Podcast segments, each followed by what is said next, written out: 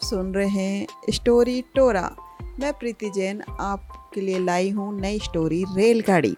पिंकी बहुत प्यारी लड़की है। पिंकी कक्षा दूसरी में पढ़ती है। एक दिन उसने अपने किताब में रेलगाड़ी देखी। उसे अपनी रेल यात्रा याद आ गई, जो कुछ दिन पहले पापा मम्मी के साथ की थी। पिंकी ने चौक उठाई और फिर क्या था? दीवार पे रेलगाड़ी का इंजन बना दिया। उससे पहले डब्बा जुड़ गया, फिर दूसरा डब्बा जुड़ गया। जुड़ते जुड़ते कई सारे डिब्बे जुड़ गए।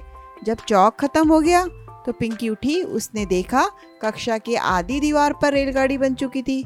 फिर क्या हुआ? रेलगाड़ी दिल्ली गई, मुंबई गई, अमेरिका गई, नानी के घर गई, दादाजी के घर भी गई। तो इससे बच्चों, आपको क्या शिक्षा मिली? कि बच्चों के मनोबल को बढ़ाइए, कल के भविष्य का निर्माण आज से ही होने दें। तो आज की स्टोरी यहीं समाप्त होती है। अगली स्टोरी सुनने के लिए आप सुनिए स्टोरी टोरा।